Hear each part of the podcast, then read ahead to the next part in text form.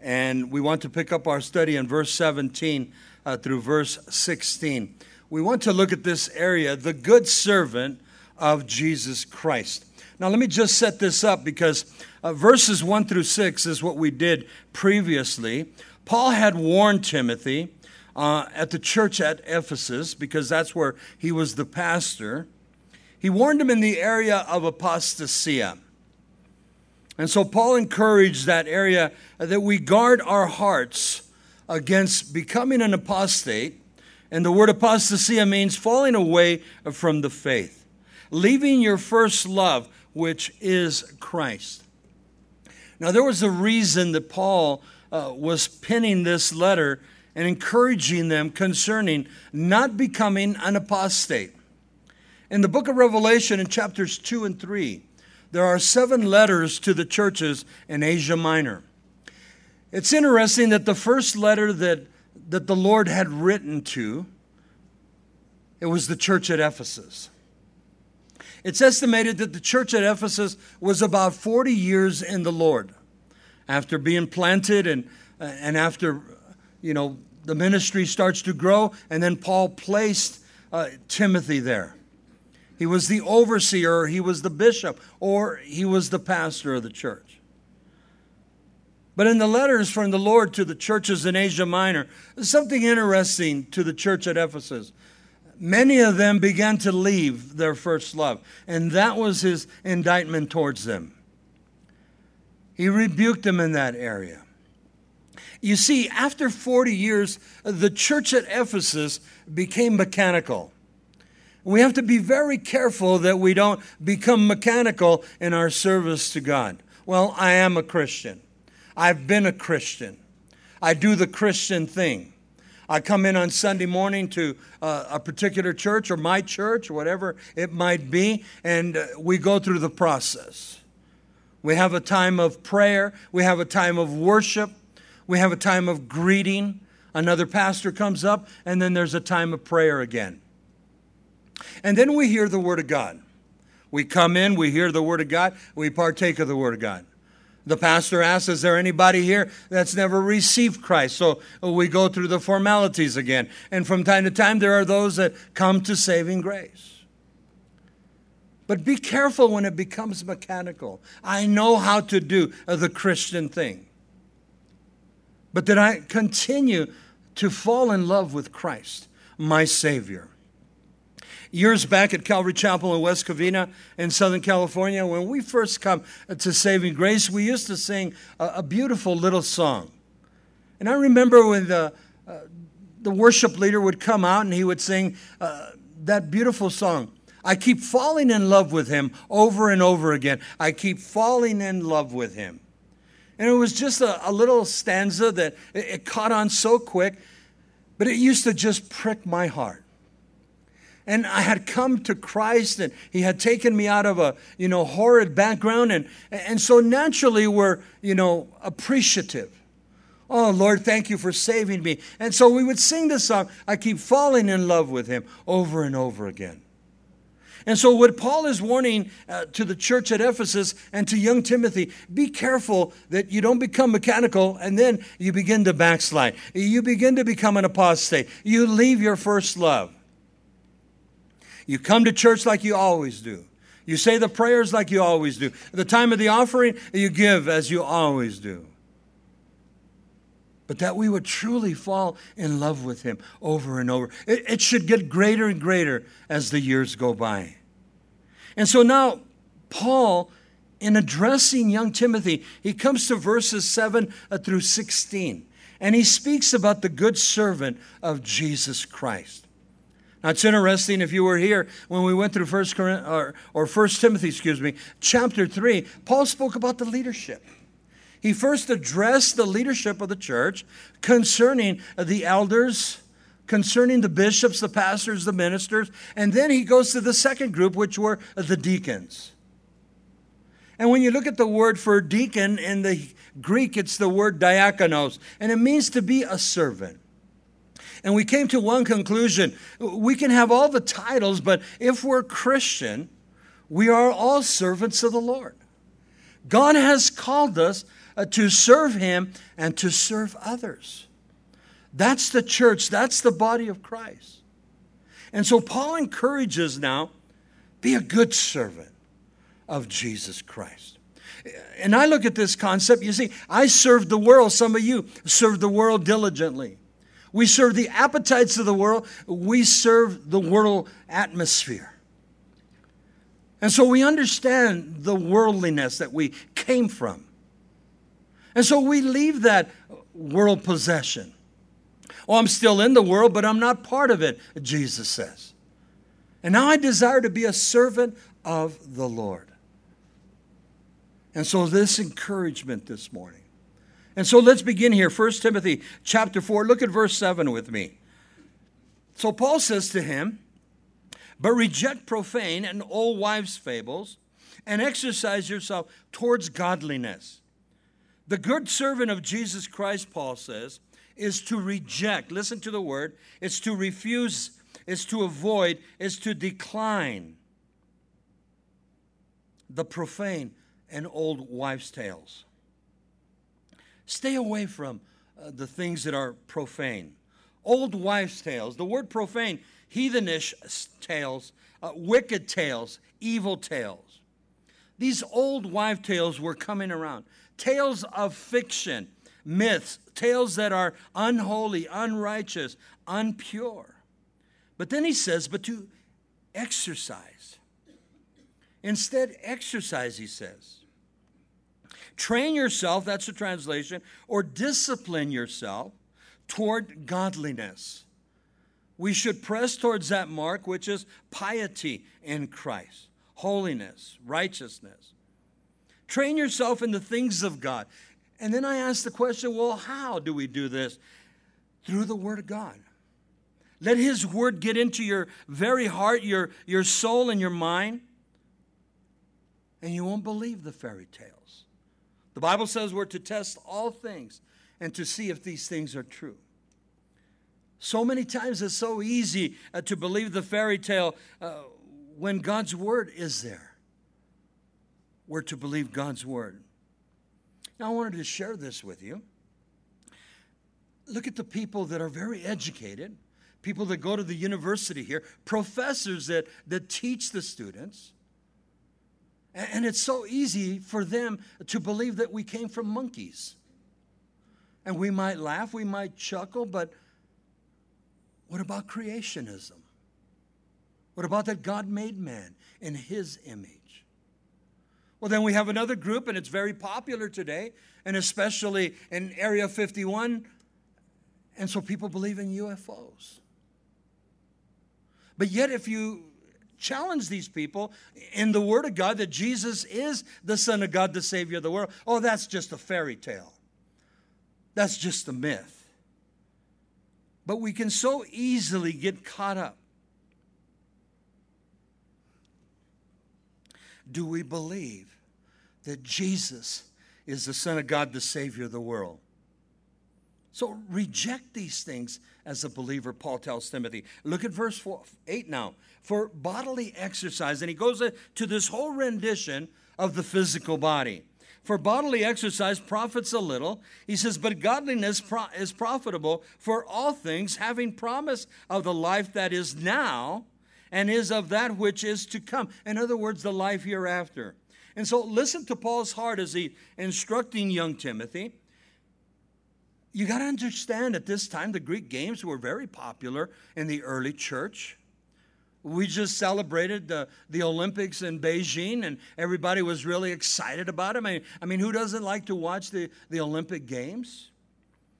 And so Paul speaks about this exercising of the body the sports events. We're so present there, they're so present today. The Holy Spirit was teaching Paul. Physical exercise, physical training profits little, it gains no spirituality, but we need to gain godliness, piety in the Lord. It's profitable if I have spiritual gain. Now, there's nothing wrong with exercise. We should all exercise at one point or another, and we should obviously try to take care of our bodies, eat the right foods and such. But what is, if, if that's all we do? And we take care of the physical body, but we don't take care of the spiritual body. Now, look at verse 8 again. We're going to clarify some more. Again, for bodily exercise profits a little but godliness is profitable for all things, having promise of the life that is now as a believer here on this earth, and that which is to come as we prepare to go home to be with the Lord one day. So Paul finishes his, his thought in verse 8 on the spiritual gain. It promises reward in both this life now and the next life to come. These are biblical promises divine assurance, divine promises that God has given to us. We are to serve the Lord now on this earth and much more to come when we go to heaven. And so let's go back to this phrase. He says, bodily exercise profits little. We all desire a healthy body, a healthy mind. We all desire to be the best for ourselves and for our family. But what does it profit if we, you know, gain the things of the world? We go to the university and we get our degrees. You might get a, a two year degree. You might get a four year degree. You might pursue, you know, your master's degree. And then God gives you the mind, the uh, ability, and, and you go into a doctorate. And so you become the things that you've pressed for. These are all good. If God's given you that mind, go for it. but don't leave the Lord out. Now, I want you to turn to a passage that's a, radical scripture. Go to Matthew chapter 16 with me. These are the words of Jesus. Now, I found it interesting when you go to Matthew chapter 16, two other gospels also brought out this story. If you're taking notes, in Mark chapter 8 and in Luke chapter 9, you find the same account. Jesus challenges what does it profit a man uh, to gain the whole world but to lose his own soul? And so he begins here in Matthew chapter 16, the gospel. Look at verse 24 with me. Now, these are the words of Christ. Then Jesus said to his disciples, If anyone desires to come after me, let him deny himself and take up his cross and to follow me. We are not to follow man. We are not to follow the things of this world. Oh, we're in the world again, but we're not part of it. We're to follow Christ. We're to pick up our cross now and to follow Him. Now, it's interesting because uh, the cross is a symbol of death. We're called to die for Him as He has died for us. Now, don't think of a physical death, but a spiritual death. You die on a daily basis. Now, notice he continues, we'll, we'll develop it further. In verse 25, for whosoever desires to save his life will lose it. But whosoever loses his life for my sake will find it. In other words, we must let go of the things of this world and the world system and learn to die to self on a daily basis and to pick up our cross and to follow him. We die to Christ because he's died for us. So then he takes it to that next step. And this is what we've been speaking about. In verse 26, Jesus says, For what profit is it to man, to a woman, if he or she gains the whole world and loses his or her own soul? Or what will a man or a woman give in exchange for his or her soul? It's a radical statement. You take people that have, you know, received uh, the ability of good educations, and then eventually they have the mind for business, and they get into a business, and, and the business excels, and naturally we want more. We want to reach the top, and before you know it, you're pushing, you're striving. And you get some of these people that are in the million dollar bracket, and, and for them to get onto the Forbes list, the 500 would be an accomplishment. And imagine if you start at the bottom, you're number 499, but as you keep going and you're progressing and your business is growing, and, and, and all of a sudden you're halfway now, or you make it to the top 10. But what does it profit a man or a woman uh, to gain the whole world but to lose their own soul? The world constantly tells us, you know, to go for all the gusto. Climb that uh, ladder of success. No matter who's in the way, get them out of the way. But what does it profit a man, a woman, to gain the whole world but to lose his own soul. Now, you're a Christian, God's given you the mind, given you the education, you know business, you have a business mind, use it for the Lord. There's, there's a lot of beautiful Christian businessmen, businesswomen. God doesn't tell you not to, you know, follow, pursue your dreams of business. But listen to what he says in verse 27 now.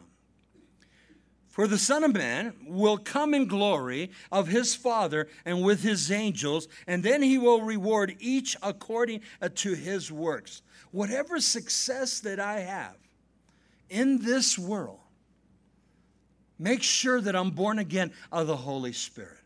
You see, when I enter the pearly gates one day, when you enter the pearly gates one day, you want to hear this phrase from the Lord Well done, thou good and faithful servant enter the glory of God.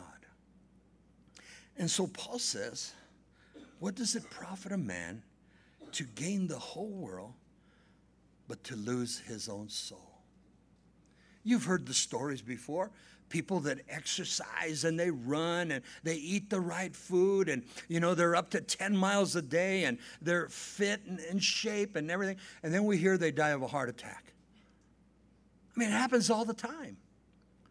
Pastor Chuck Missler, about 10 years ago, one of his sons, 35 years old, the prime of his life, was an athlete, Christian, born again of the Holy Spirit.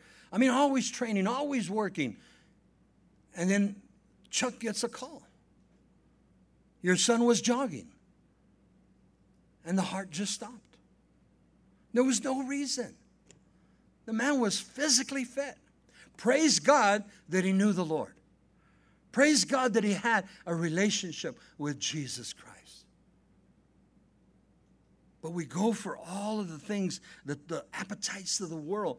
But do we know Jesus Christ? Now let's go back to our text. He's going to take it a little bit further now. Look at verse 9. This is a faithful saint. In other words, what Paul's been already sharing to Timothy. This is a faithful saint, and it's worthy of all acceptance. This faithful saying, the best translation there, this is a true saying, and it's worthy or it's desiring, it's suitable of all acceptance. And what is more acceptable than the spiritual matters than the physical matters?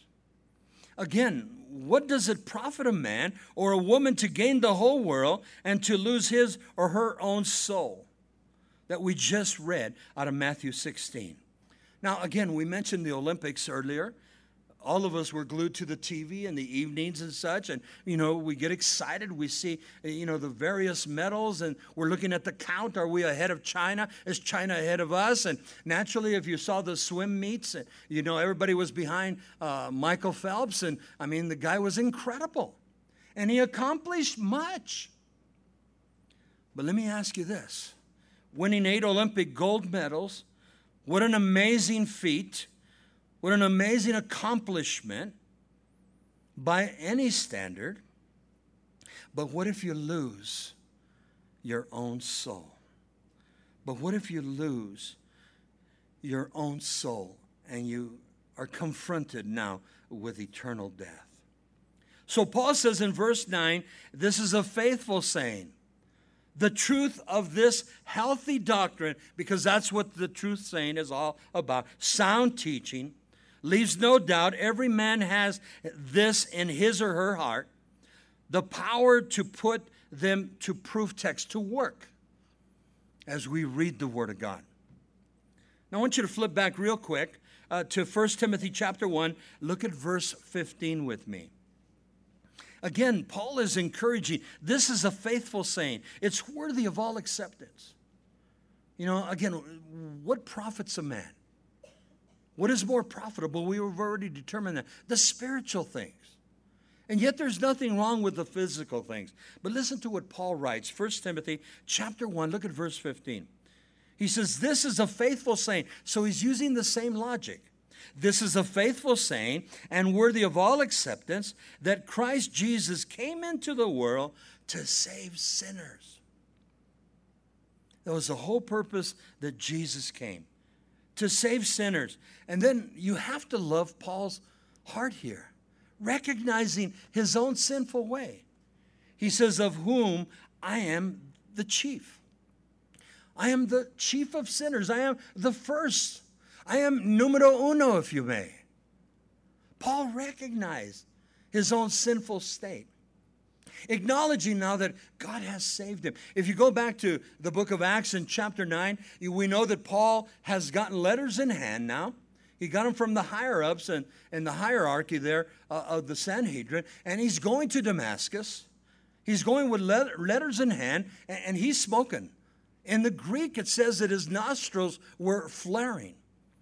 Paul was so staunch in what he believed. He had just consented in Acts chapter 8 uh, to the death of young Stephen. And so now, letters in hand, he's going to Damascus. He's going to bring back more Christians, put them on trial, and consent to even some of their deaths. And then we know the story. A light shone round about Paul. And then Paul was knocked off of his animal knocked to the ground. But he recognized the power of God. He says, Is that you, Lord? Right there. And then I believe is when Paul comes to saving grace. On the road to Damascus, he was never the same after that. Paul was everything when it came to the law. In fact, many agree that he was a doctor of the law. He was a Pharisee of Pharisees, a circumcised on the eighth day. He boasted that he was a Benjamite, a fighter. He was part of the Sanhedrin, one of the 71 uh, one elect of Israel that made the rules, the regulations, and pursued them. And so now here is this Paul the Apostle. And he says in 1 Timothy chapter 1, verse 15, he says, Of whom I am the chief sinner. God came to save sinners, and I am the chief sinner. And in all reality, if you've come to saving grace, you respond the same. Paul, no, it's me. I'm a sinner, and I come to saving grace. No, Pastor Bob, it's not you, it's me. I, I was a sinner, and I come to saving grace. We recognize our sinful way. And we recognize that only God has saved me. He sent his son uh, to become the mercy seat for me. He sent his son to become the propitiation for my sin. He took my place. He took your place. And he's given us life, life eternal.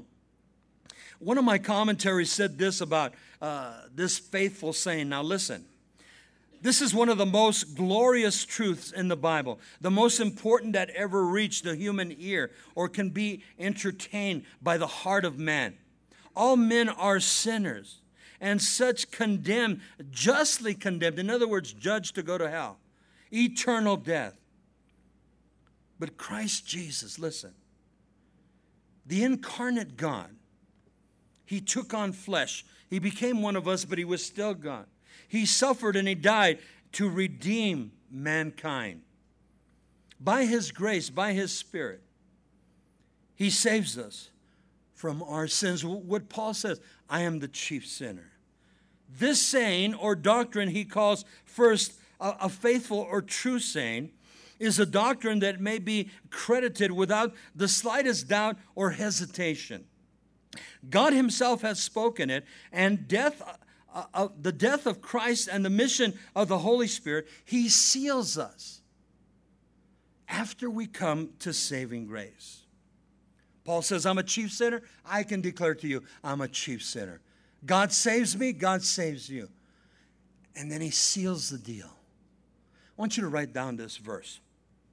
In Ephesians chapter 1, verse 13. Paul, in writing to the church at Ephesus, and again, remember, Timothy's the pastor there, he's encouraging that we are saved by grace through faith. Uh, lest any man should boast. Then we come to saving grace. Listen, He completes the deal, He seals us with the Holy Spirit of promise. You see, the enemy, Satan himself, Lucifer, is upset because he lost a customer. He lost you, he lost me, he lost this Saul of Tarsus, which becomes Paul the Apostle. He wants to get us back. But the Bible says, I come to saving grace. I acknowledge that I am a sinner, just like Paul. I recognize my sinful way. I ask Jesus, forgive me, wash me in the blood of the Lamb.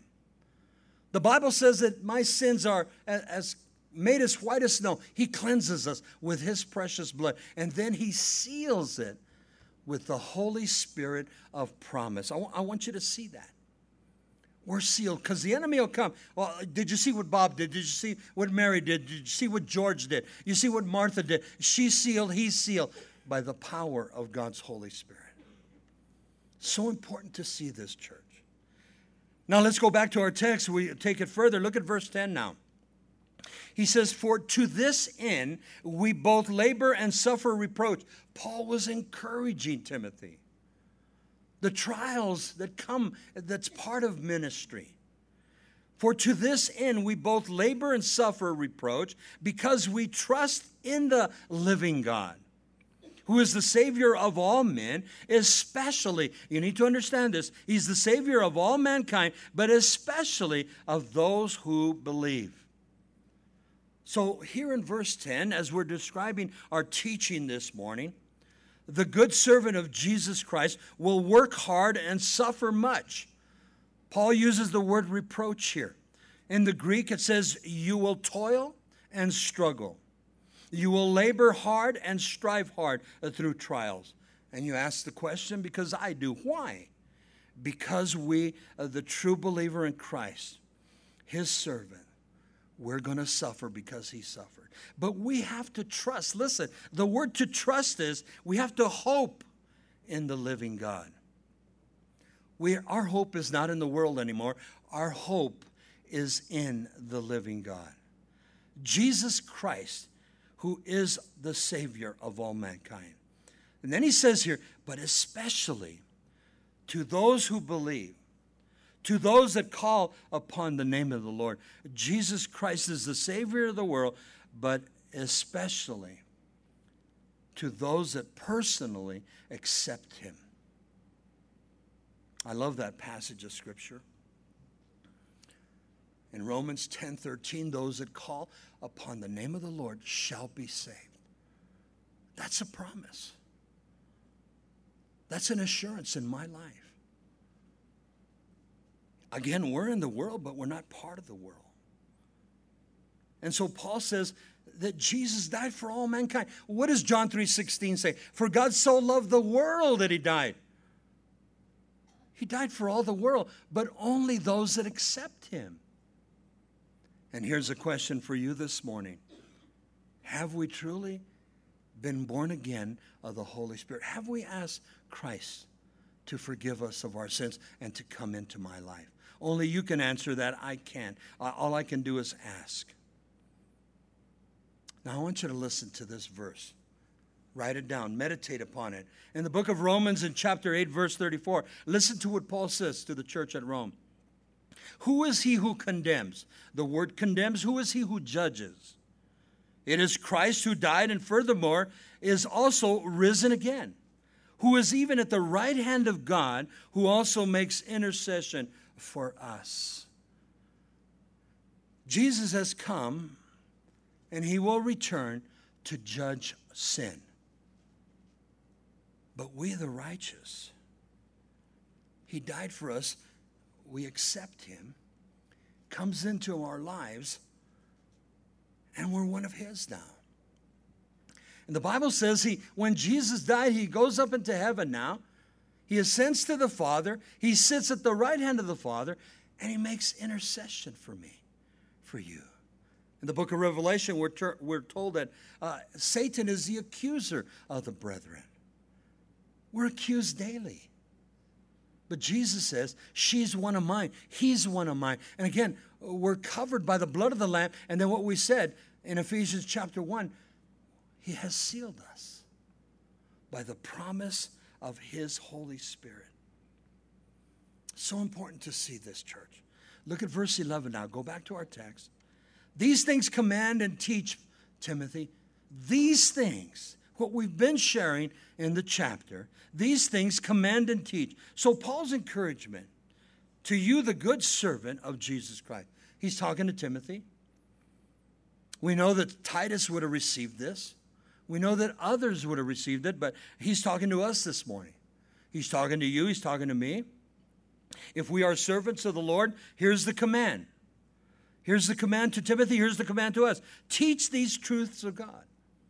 Timothy, I charge you to learn, first of all, these truths and to teach these truths to others. If you're born again of the Holy Spirit, I hope you're not content with that. I hope you're not one that says, Well, I'm saved, I'm going to hoard this thing. Man, you should desire to share it with others. You should be excited. Uh, in the Old Testament, it says that sheep are going to beget other sheep. Somebody told you about the risen Christ. Somebody told me. And I hope and pray we have the desire uh, to tell others. Remember, he died for the whole world, but only those that call upon the name of the Lord. It's a universal call, but it's obvious not everybody comes to saving grace.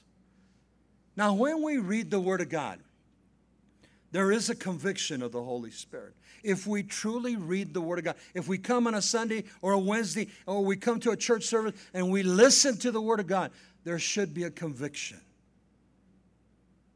As I study the Word, I've given you this before. There are three keys. Number one, when I read the Word, obviously, before I read the Word, I ask the Lord in prayer, Lord, bless what I'm going to read. Lord, open my ears that I might hear. Open my heart that I might receive. And so here's the three part portion of reading the word. Number one, there has to be observation of the text. Secondly, there has to be interpretation of the text. So I, open up to the Gospel of John. I make that observation. Who's John writing to? What's John writing about? And then I begin to read.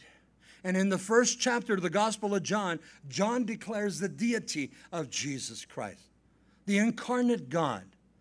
And the Word became flesh, and He dwelt among us. This Word is Christ. He puts on flesh. He becomes one of us. Jesus, in his incarnation, is 100% God and 100% man. So I've established the observation, the interpretation, and here's the most important part there has to be application. James writes to us and he says, Don't just be a hearer of the word, but be a doer also. The psalmist says, Thy word have I hid in my heart that I might not sin against thee. Don't just be a hearer of the word, but be a doer also. So important. Timothy, these things command these things teach. What I receive, I should be willing to teach others, to give to others. Now let's go back to our text. Look at verse 12. And, and Paul's continuing uh, to encourage Timothy. Remember that we considered him a young man in ministry. But yet, we declared to you earlier, and you're going to see it here, uh, in, the, in the Greek, it's telling us he's 30. The Hebrews would not acknowledge you till you were 30. And so in verse 12, let no one despise your youth, but be an example to the believers. How? In word, in conduct, in love, in spirit, in faith, in purity. Be that example.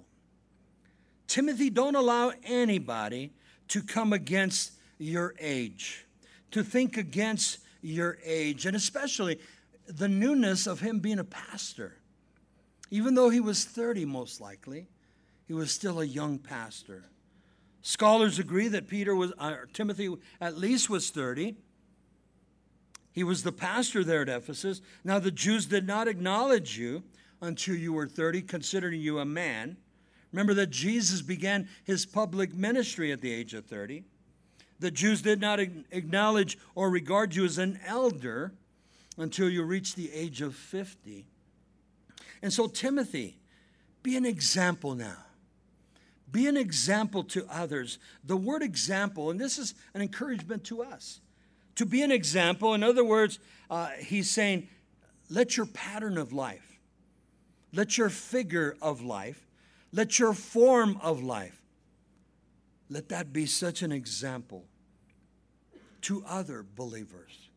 And how? But through the Word of God. The things you, you say, let them be of God, let them be godly. And then he goes into this rendition be an example in conduct. The word conduct, be an example in your conversation. The word conversation, be an example in your manner of life. The things I do on a daily basis. Be careful, it's easy to be a Christian at church on Sunday morning. Turn around and greet somebody. God bless you, sister. God bless you, brother. Oh, praise the Lord. But how do you act outside of the walls of the church? How do you act at school? How do you act at the gym? How do you act at, you know, family functions? Do we come in and put on the Christian hat? Do we leave and then leave the Christian hat? Put on the secular hat? It's important to examine. How is your conversation, your manner of life? What about your example in spirit? Is there evidence of the Holy Spirit in your life? Back in Acts chapter 2, the 120 were in the upper room waiting for the power of the Holy Spirit, as was promised by Jesus. And the Bible says they were never the same. In fact, Peter, remember, he had previously denied the Lord three times, and now, after Acts chapter 2, Peter's never the same. In fact, Peter's first sermon, 3,000 people come uh, to saving grace. And he says, Be an example in faith which you have been taught, which you believe. That is Jesus Christ, born, died, buried, and resurrected. We believe this by faith. He gave us life, life eternal. We believe this by faith. And then he says here, be an example in purity. Hard concept in our society today. Because the world that we are part of is, is so hellish, basically. I mean, there's sin all around us. But be an example in purity. Listen, be an example in pureness. Be an example in the cleanness of life. Let them see, let them hear the clean life in and through you on a daily basis.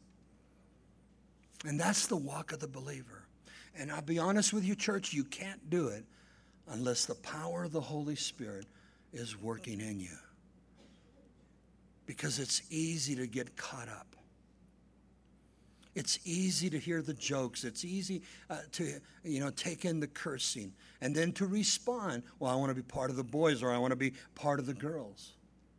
But it takes a man of, and a woman of God to stand up for the gospel of Jesus Christ. Now, let's go back to our text. Look at verse 13. And so Paul's encouraging Timothy Timothy, until I come, give attention now. Pay attention. Take heed to these three beautiful nuggets of gold to reading, to exhortation, and to doctrine. I believe the Bible teaches us as believers that we're to read the Word of God daily. You should have a time in the morning in your devotional where you read the Word of God. Allow the Holy Spirit to speak to our hearts every time we read the Word of God. And I can assure you, if you're sincere with God, you're honest with God, God will speak to you. God will speak to you. Now, be careful sometimes, husbands. You know, you're reading the word, you go, wow, this is good. I'm going to share it with my wife. I'm going to share it with my children. That's okay. But how many times God is saying, no, no, no, that's one for you? Take heed to what the Spirit of the Lord is saying. Read the Word of God daily. Secondly, exhortation by the Word of God on a daily basis. Allow the Word of God, the word exhortation, allow the Word of God to comfort you. Allow the Word of God to console you. And, and here's the hard one allow the Word of God to exhort you. See, nobody likes to be exhorted. But in the exhortation, in God's love, God's tearing down walls. walls of anger, walls of hatred, walls of lying, walls of cursing. I mean, fill in the blank. God tears down those walls. Now, but here's the beautiful part He builds up with the walls of righteousness, the walls of holiness. So read the word, exhortation by the, the word, and then thirdly, no doctrine. No doctrine. The word is healthy teaching, sound teaching, sound instructions. That's what we're doing here this morning. We're to know the Word of God. And when the Word of God says, don't do that, not what Pastor Bob says, but what does the Word of God have to say? Take heed to what the Spirit of the Lord is saying. Now, Paul continues to encourage Timothy. We get to verse 14. I believe Timothy was struggling in his personal call to ministry, and that's so real. You're sometimes tempted, even in your own call to saving grace. He says, Do not, verse 14, do not neglect the gift that is in you. Timothy, do not neglect the gift that is in you, which was given to you, listen, by prophecy. By prophecy with the laying on of hands by the eldership or the presbyteros. So, Paul's encouragement here the gifts that he's speaking here is the gift of the Holy Spirit.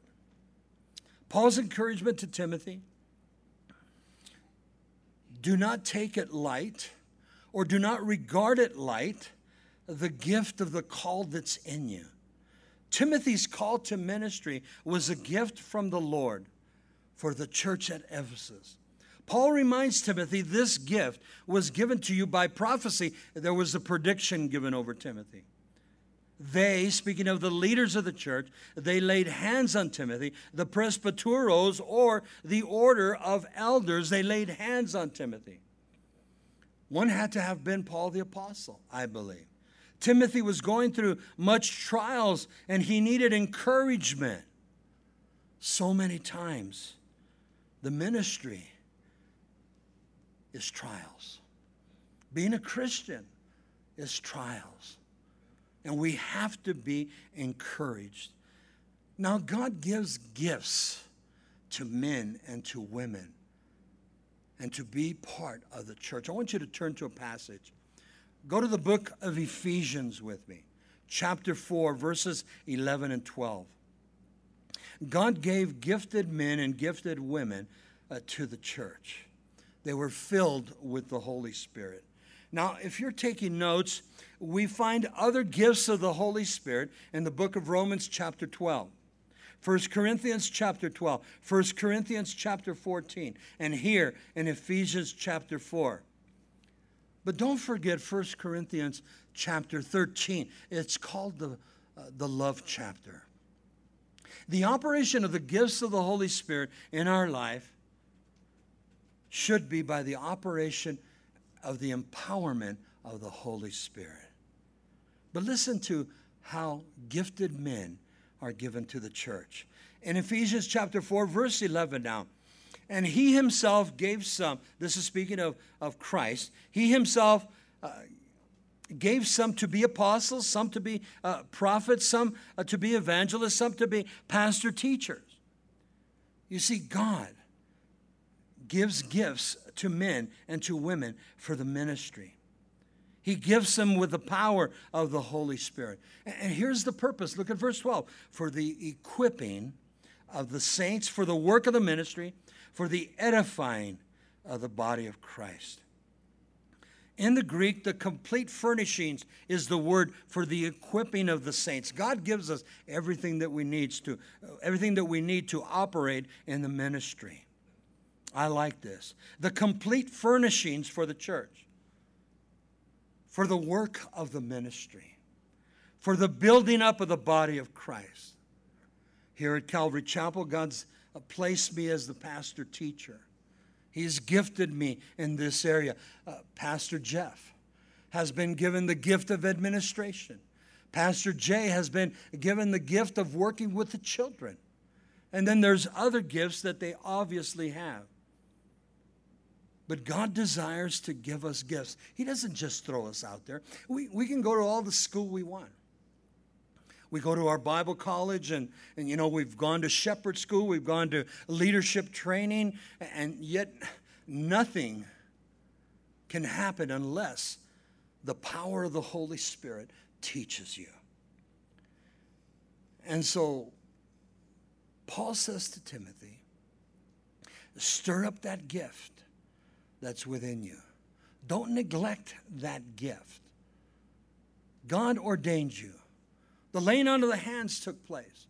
You have the Holy Spirit. Now, get to work. I'm, sure that Timothy struggled. There was a group called the Judaizers that were coming in and undermining the teachings in the early church.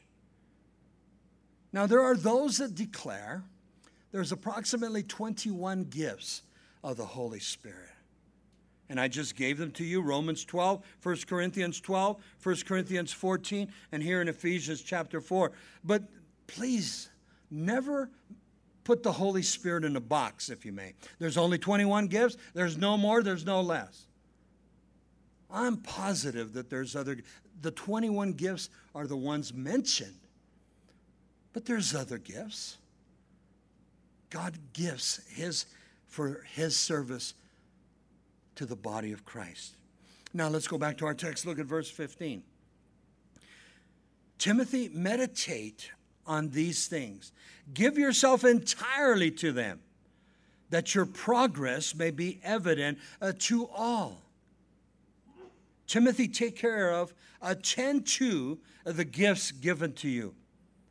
The pastor must have various gifts. Timothy was gifted. Paul obviously was gifted. The gift for the pastorate.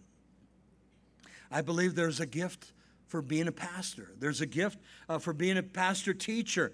There's a gift of prophecy that should operate, a gift of evangelism, a gift of wisdom, a gift of discernment of spirits, the gift of faith.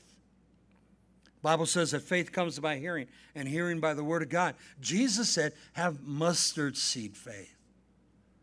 But I believe we're gifted with faith and then faith increases. There's a gift of exhortation, I believe pastors need to have. Listen to this one. I believe it's a gift. Prayer is a gift that God calls us to prayer. And in that process of call to prayer, God gives some uh, for the power of healing. Here's a gift that a lot of people don't pray for God, give me the gift of giving. Giving.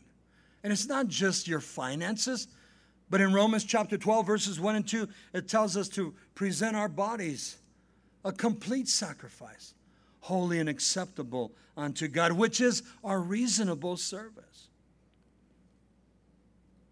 The gift of encouraging others. I pray that that's what happens as I'm teaching, that there's encouragement. The gift of hospitality. I've seen that gift so much in, in the body of Christ. Give yourself, Timothy, entirely to them.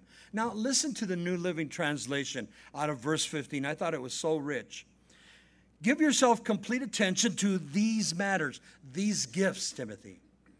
Throw yourself into your tasks so that everyone will see your progress. People will see God working in and through you. You don't have to tell people.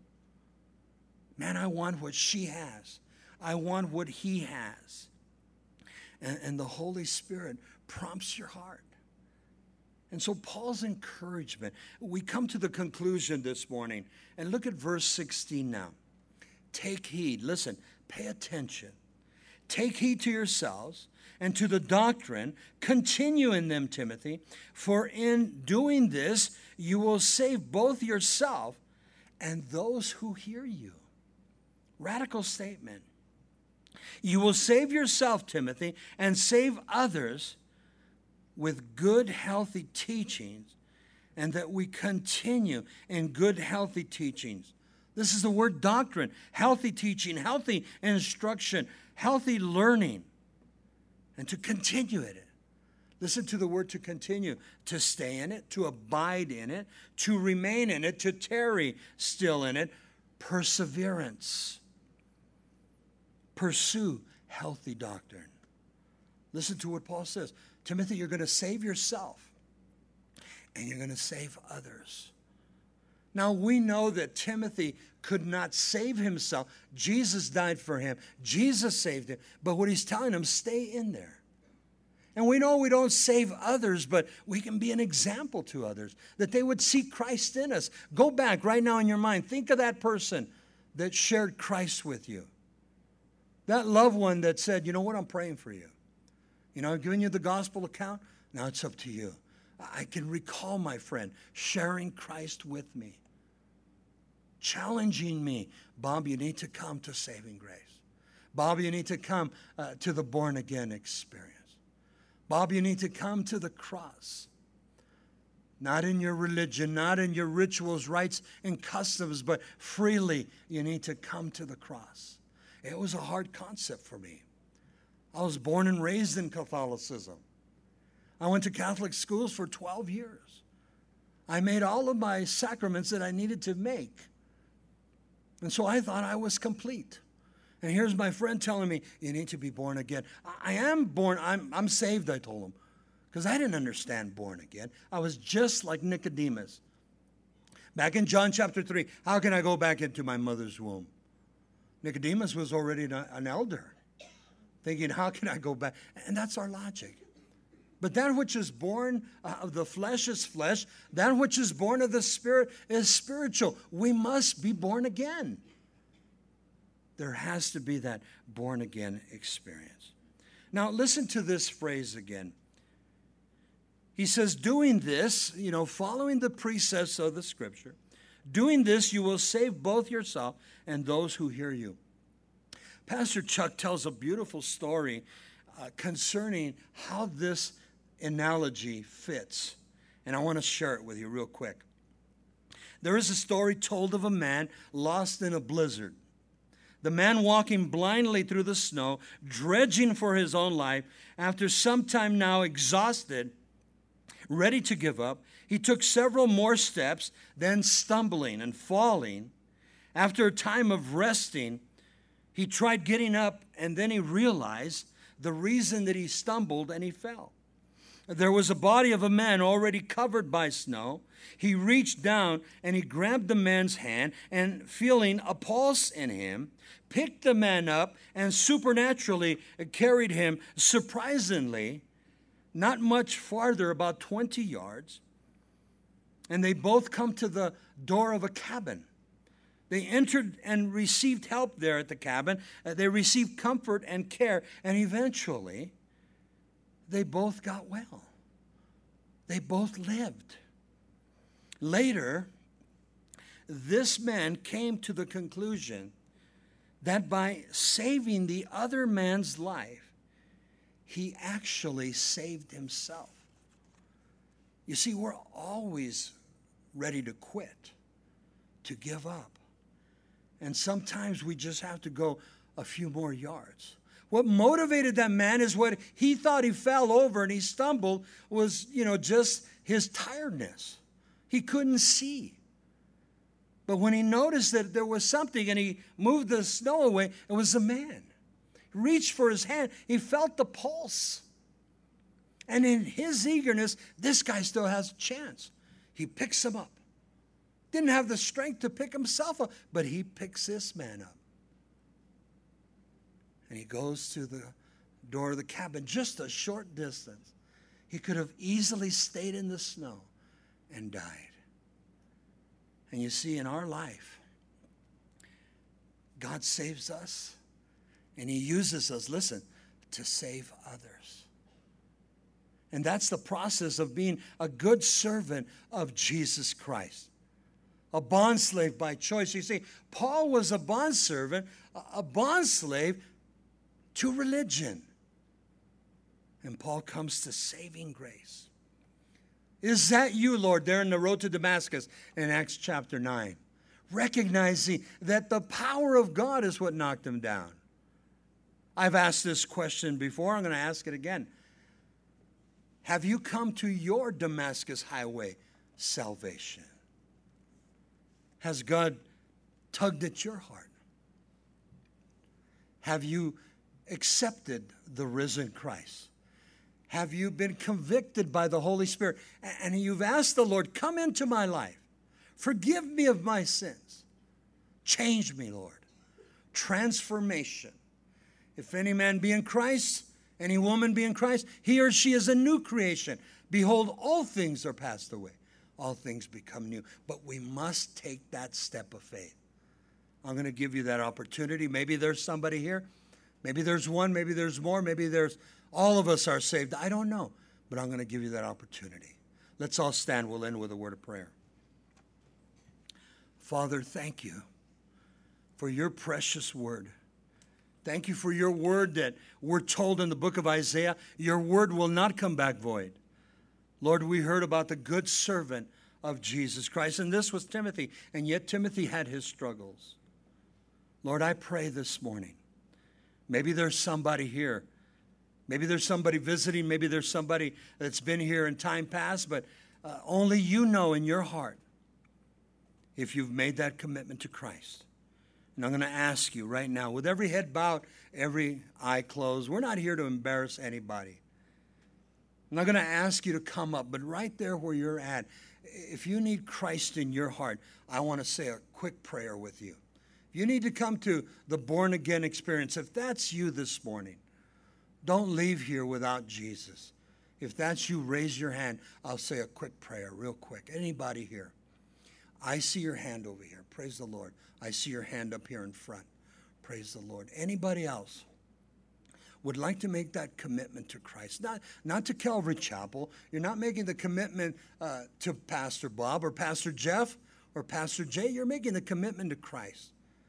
And so, real quick before we close, anybody else would like to make that commitment to Christ? Raise your hand real quick.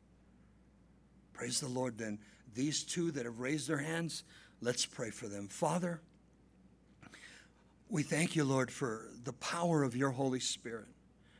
We thank you, Lord, for the conviction of your Holy Spirit. We thank you, Lord, as the Holy Spirit tugs at our hearts and we, re- we respond. Lord, it's me. Like Paul said, I am the chief sinner. Lord, thank you for this lady up here in the front. She's raised her hand, not to me, not to uh, Calvary Chapel, but to you, Lord. Lord, you know her sins. You know her sins, past, present, and future. Lord, forgive her of her sins. Cleanse her, wash her, make her afresh, make her new, Lord. Come into her life. Tabernacle within her, Lord. Give her a hunger and a thirst for righteousness. Give her a, a hunger and a thirst for your word. Empower her with your precious Holy Spirit that she might understand your word. And Lord, we pray for this young man that also raised his hand. Lord, that he would come to that place of acknowledging you, Lord. Lord, you see his heart. You see his hand went up. Forgive him, Lord. Cleanse him, wash him. Come into his life, Lord. Give him a hunger and a thirst for righteousness. Give him a hunger and a thirst for your word. And Father, for the rest of us, we pray we pray that you would just continue to uh, open the windows of heaven and, and to pour out blessings upon us, Lord. Bless your people as they've come, Lord. Bless the offerings, Lord, as we uh, conclude our service by praying for the offering as you've given it to us. We give back a portion. And Lord, we are so grateful. Bless your people now, Lord. And it's in Jesus' name we pray, and we all agree by saying amen.